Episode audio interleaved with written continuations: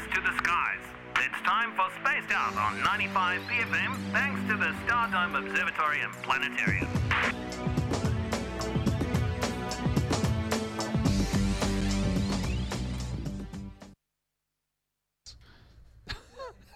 Hello, Josh. Kia ora. How's it going? It's good. It's good. Now, okay, we've got a bunch of really quality space news thanks to the Stardome. Where are we starting? We we're starting about this crazy. We're starting with a crazy asteroid, which is even crazier than you can imagine. Yeah, we uh, had a really kind of uh, surprising but interesting discovery at a, an asteroid um, last week, which was um, after NASA's Lucy spacecraft did a flyby.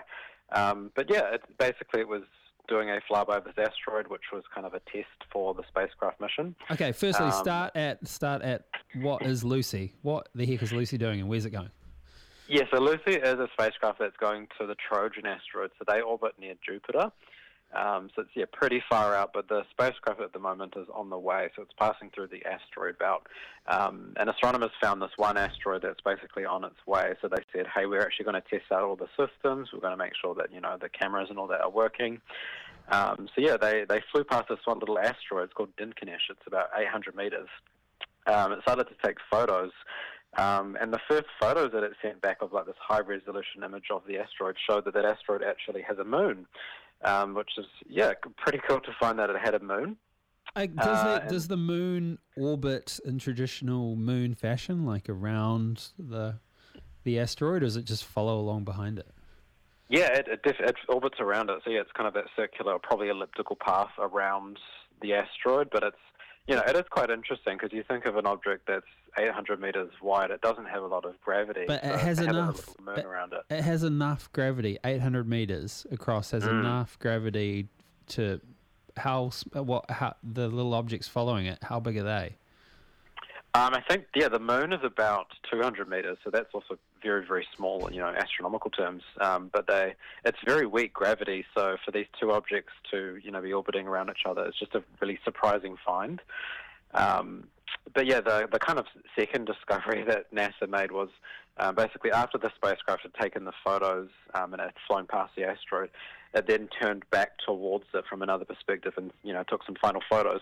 Um, and then after about a week, when we actually got those images back on Earth, we found that that asteroid or the moon of the asteroid um, is actually what we call a contact binary. So that, that's basically two objects which have touched in the past or basically fallen towards each other and then fused together to create like a single object. So it's the first time that we've found uh, contact binary as a, a moon, which is really fascinating. So they can tell from the from, from whatever the spectrum, the visual, the the photograph that these Mm. they're from completely different places. These two little moons that have joined together.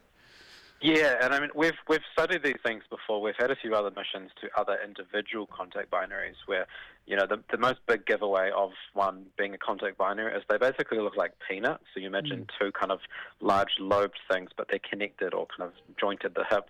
Um, that's usually indicative of that they've, you know, slowly over time merged together as opposed to, you know, a lot of asteroids which like violently, you know, smash into each other and kind But of destroy themselves. They But- can tell that they're different materials just by like doing a spectrum reading, or would they be Yes. would they be from the same same thing, the same bit? Yeah, of, well, I mean, th- they're going to have to go over the data, but we, yeah, we can actually find a lot of that information out because when we take, um, you know, spectrum, we learn about the compositions of, you know, what that part of the rock is made of.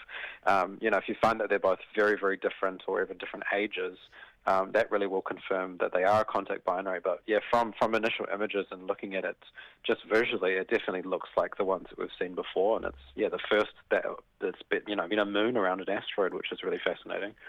Any other interesting bits of science to come out of this particular story? Well, I think it, it kind of bodes well for the mission in general because, you know, this is just one of nine planned asteroids that Lucy's going to be visiting. And, you know, I think we find with all of these space missions is every time we think, oh, you know, predict what we'll find, we, uh, you know, we always find something new. And I think we're hopefully going to find some really cool, interesting, you know, information from all those nine other asteroids that it's going to. So, yeah, we're kind of just constantly surprised in space. it's just blowing my mind uh, how they plot a trajectory through space to be able to visit nine different asteroids. Does this does Oh, the spaceship just yeah. have a little booster where it points itself in a different direction once it goes past one asteroid?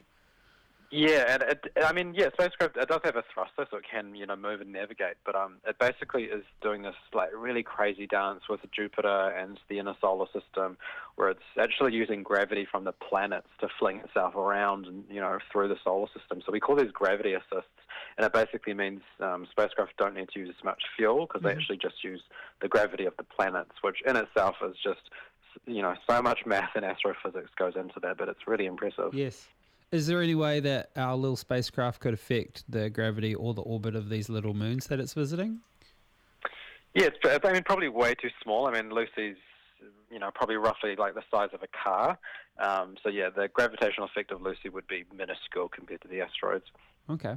All right. Uh, the next story on the block this evening is astronomers release amazing first images from the new uh, Euclid. Euclid telescope to Yeah, search for dark matter and energy. I thought it was Euclid the other day. Um, no, it's Euclid. So yeah, uh, we've had the first image releases from. Um, this is one of Europe's new space telescopes called Euclid. Um, yeah, so they, they launched this earlier this year. They've just released the first images, and they're just really amazing, stunning images. They're very on par with you know what we saw from James Webb about a year and a half ago. Um, and this is also kind of exciting because this is a visible light telescope, um, whereas you know the light that astronomers choose to study the universe is usually infrared. So when we do get visible light images, um, they're always just really beautiful, and it's I think it also creates a lot more scientific engagement with the public when it's you know visible light or light that we can see essentially. Can you give us a bit more background on this telescope? Is this on Earth or is it in outer space like the James Webb? Yes, yeah, so this is a space telescope. So it actually lives in the same area as James Webb. So it's about a million and a half k's um, from Earth. Um, but yeah, this this telescope Euclid is designed to basically study dark matter and dark energy, which um, we don't know what that is, but we know that it makes up about 95% of the universe. Um, so what Euclid is doing is basically studying and mapping between one to two billion galaxies, in which you know invisible light, um, and from that we can hopefully answer you know exactly what dark matter uh, and dark energy is because it is interacting with galaxies and all those things. Uh, we just have no idea what it is. So I think you know not just the pretty images. Hopefully we actually get more information about this really elusive thing that we would know nothing about. Okay, nice. And uh, NASA is holding off on sending commands up to its Mars fleet for a couple of weeks. Yeah, so um, this this happens about every two and a half years. But basically, um, we are currently in solar conjunction with Mars, so that basically just means Mars is opposite Earth uh, with the sun in the middle. Um, so yeah, essentially signals are blocked to Mars. So for about two weeks, we lose communication with all spacecraft on and around Mars. Um, so yeah, NASA and all the other space agencies, they basically send a bunch of commands to the spacecraft. They do a little bit of work, but they're kind of just laying low for a few weeks. Um, and then, yeah, communication hopefully resumes with all of them probably at the end of the month. Okay, amazing. Uh, what sort of science is on hold? Uh, they stopped flying the little helicopter. Does it mean the little helicopter is grounded?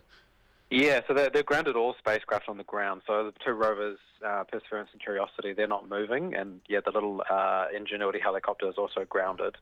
Um, but yeah, they, they still conduct science. So NASA gives them kind of a chore list of you know measuring you know radiation, imaging, looking at wind and weather cycles. So they still do work while stationary, um, and all the spacecraft that are orbiting the planet are also still mapping.